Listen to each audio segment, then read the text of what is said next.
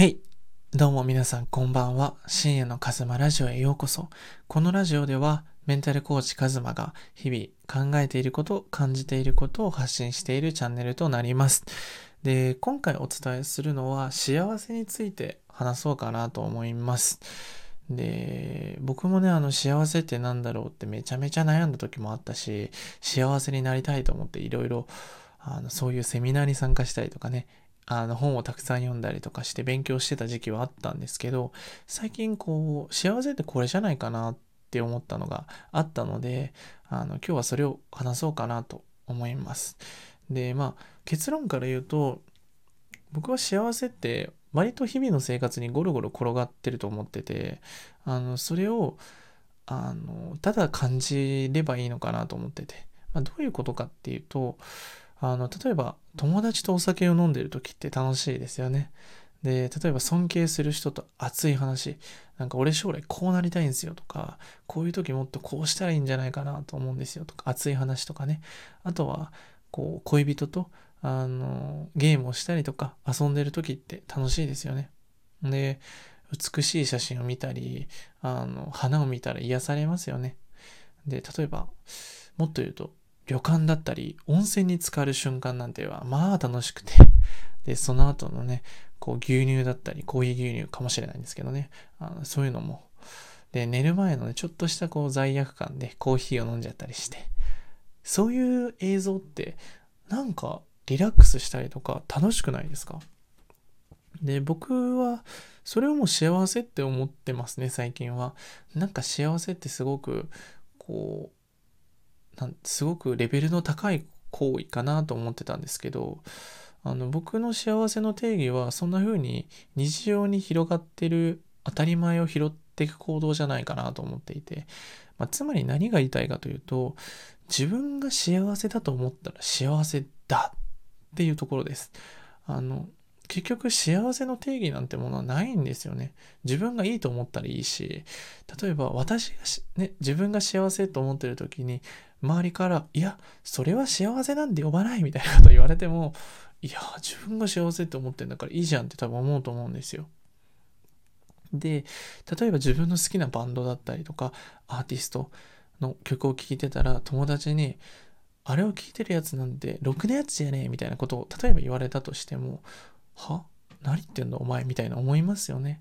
つまり、自分の好きなものだったりとか、自分が愛しているものを何か悪口だったり周りの批判を受けても何とも思わないんですよね。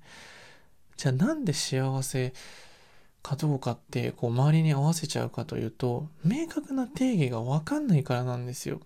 こう明確な正解がない小学校みたいに 1+1 が2っていう明確な正解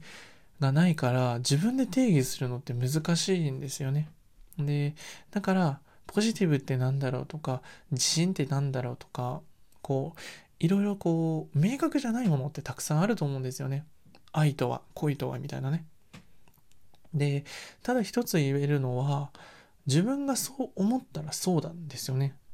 うん。自分が幸せだと思ったら幸せだし自分が辛いと思ったらもうそれは紛れもなく辛いんですよね。だから誰かと比較する必要がないだから自分が幸せって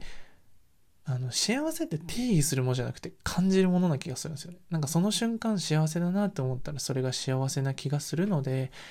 でこういろいろねあの話が広がったのでまとめようかと思うんですけどつまり僕が言いたいことは幸せって自分が思った瞬間が幸せなのかなそして別に自分が今幸せかどうかなんてどうでもよくねっていう話です。あの、僕の幸せはあのお酒飲んでる時だったりあの花を見たり綺麗なものを見てる時幸せだなって思えるのでうんまあ僕はそれを幸せにしてるし別にこれがね5年後幸せが違う形になってもいいと思うんですよ。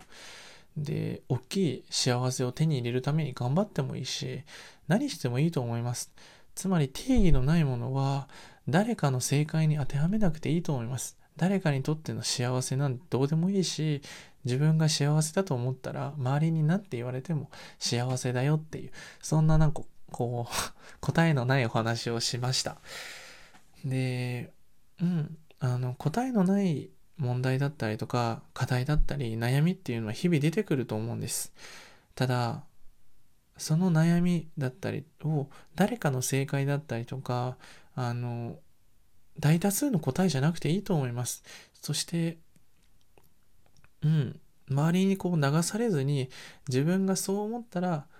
それが紛れもない正解だよっていうことを覚えていただければすごく嬉しいかなと思います。ということで今回のラジオはこれで以上になるんですけど僕のメインの活動は Twitter、Instagram、YouTube この3つの軸がメインに活動しております。そちらの方ではメンタルをがっつり学びたい方、自分を好きになりたい、自分を向き合いたい、そんな方におすすめしている発信の方になるので、ぜひね、プロフィールの方に URL が貼ってあるので、そちらからちょっと覗いていただけるとすごく嬉しいです。ということで、以上、深夜のカズマラジオでした。皆さん素敵な夜をお過ごしください。おやすみなさい。